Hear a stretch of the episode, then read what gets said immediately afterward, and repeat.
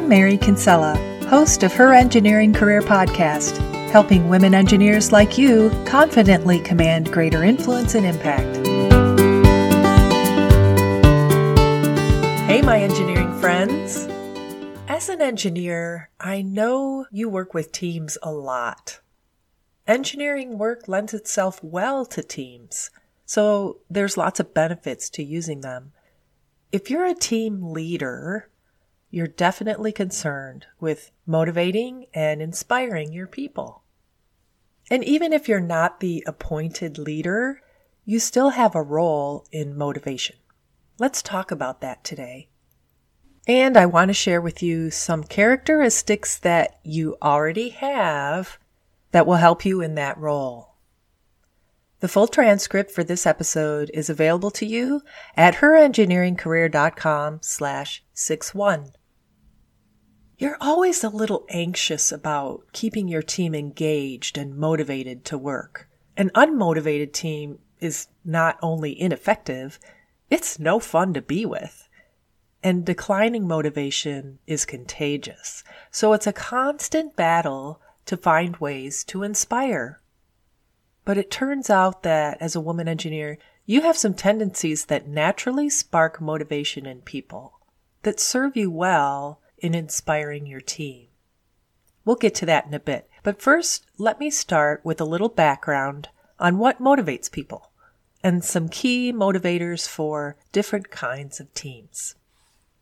You can get creative and find lots of ways to motivate people, but I think you'll agree that there are some basic ones that are essential. Here are six of those. Six essential ways to motivate your team. The first one is understand the why.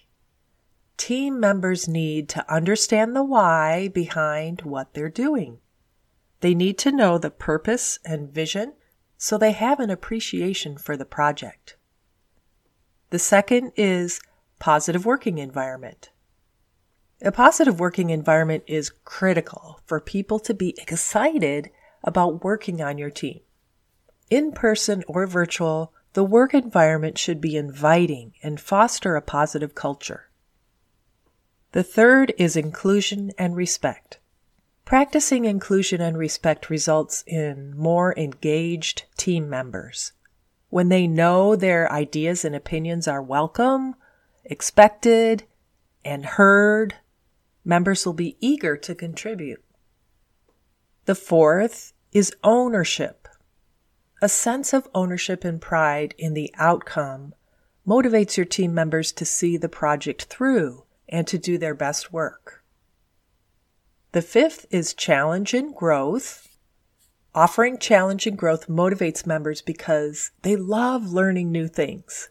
It also enhances synergy and bonding for more satisfying team dynamics. And the sixth is support and appreciation. Generous support and appreciation is vital for individual and team morale. A few genuine words of acknowledgement can make a huge difference in motivation. These essentials apply to pretty much every team, but I find that there are certain types of teams that require particular motivation approaches. I have a few examples from my own experience. Early in my career, I managed one of our first programs with integrated product teams. The key to success with these teams is taking the time up front to teach the mission goals and objectives and getting everyone's buy-in before you even get started on the project. The investment of that precious time is really worth it. In another program, I managed cross-functional teams with people from industry, government, and universities. The key for these teams is taking care to understand where each member is coming from, what their organization's goals are, their boundaries, restrictions, and expectations. This increases your chances of success enormously. By the way, you'll be able to learn more about working with cross functional teams coming up in episode 62. Later, I managed a recruiting team with volunteer members, meaning they weren't required to participate, but they wanted to recruit for us at their alma maters. It was an extra duty that they found time to do because it was meaningful to them. And that's the motivation, appealing to their loyalty. Other volunteer teams, like committees from professional societies, work the same way. I've also been on many short mission teams, like award selection committees, that only exist for a day or a week. Members on awards teams are motivated by the opportunity to serve, to maintain the prestige of the award and the integrity of the selection. You also get to learn how the system works, just in case you're nominated for that award someday. Now back to my point about your natural inclination to inspire your team. Good news. As a woman engineer, you have leadership tendencies that are inherently motivating and inspiring to your team. Here are five excellent examples.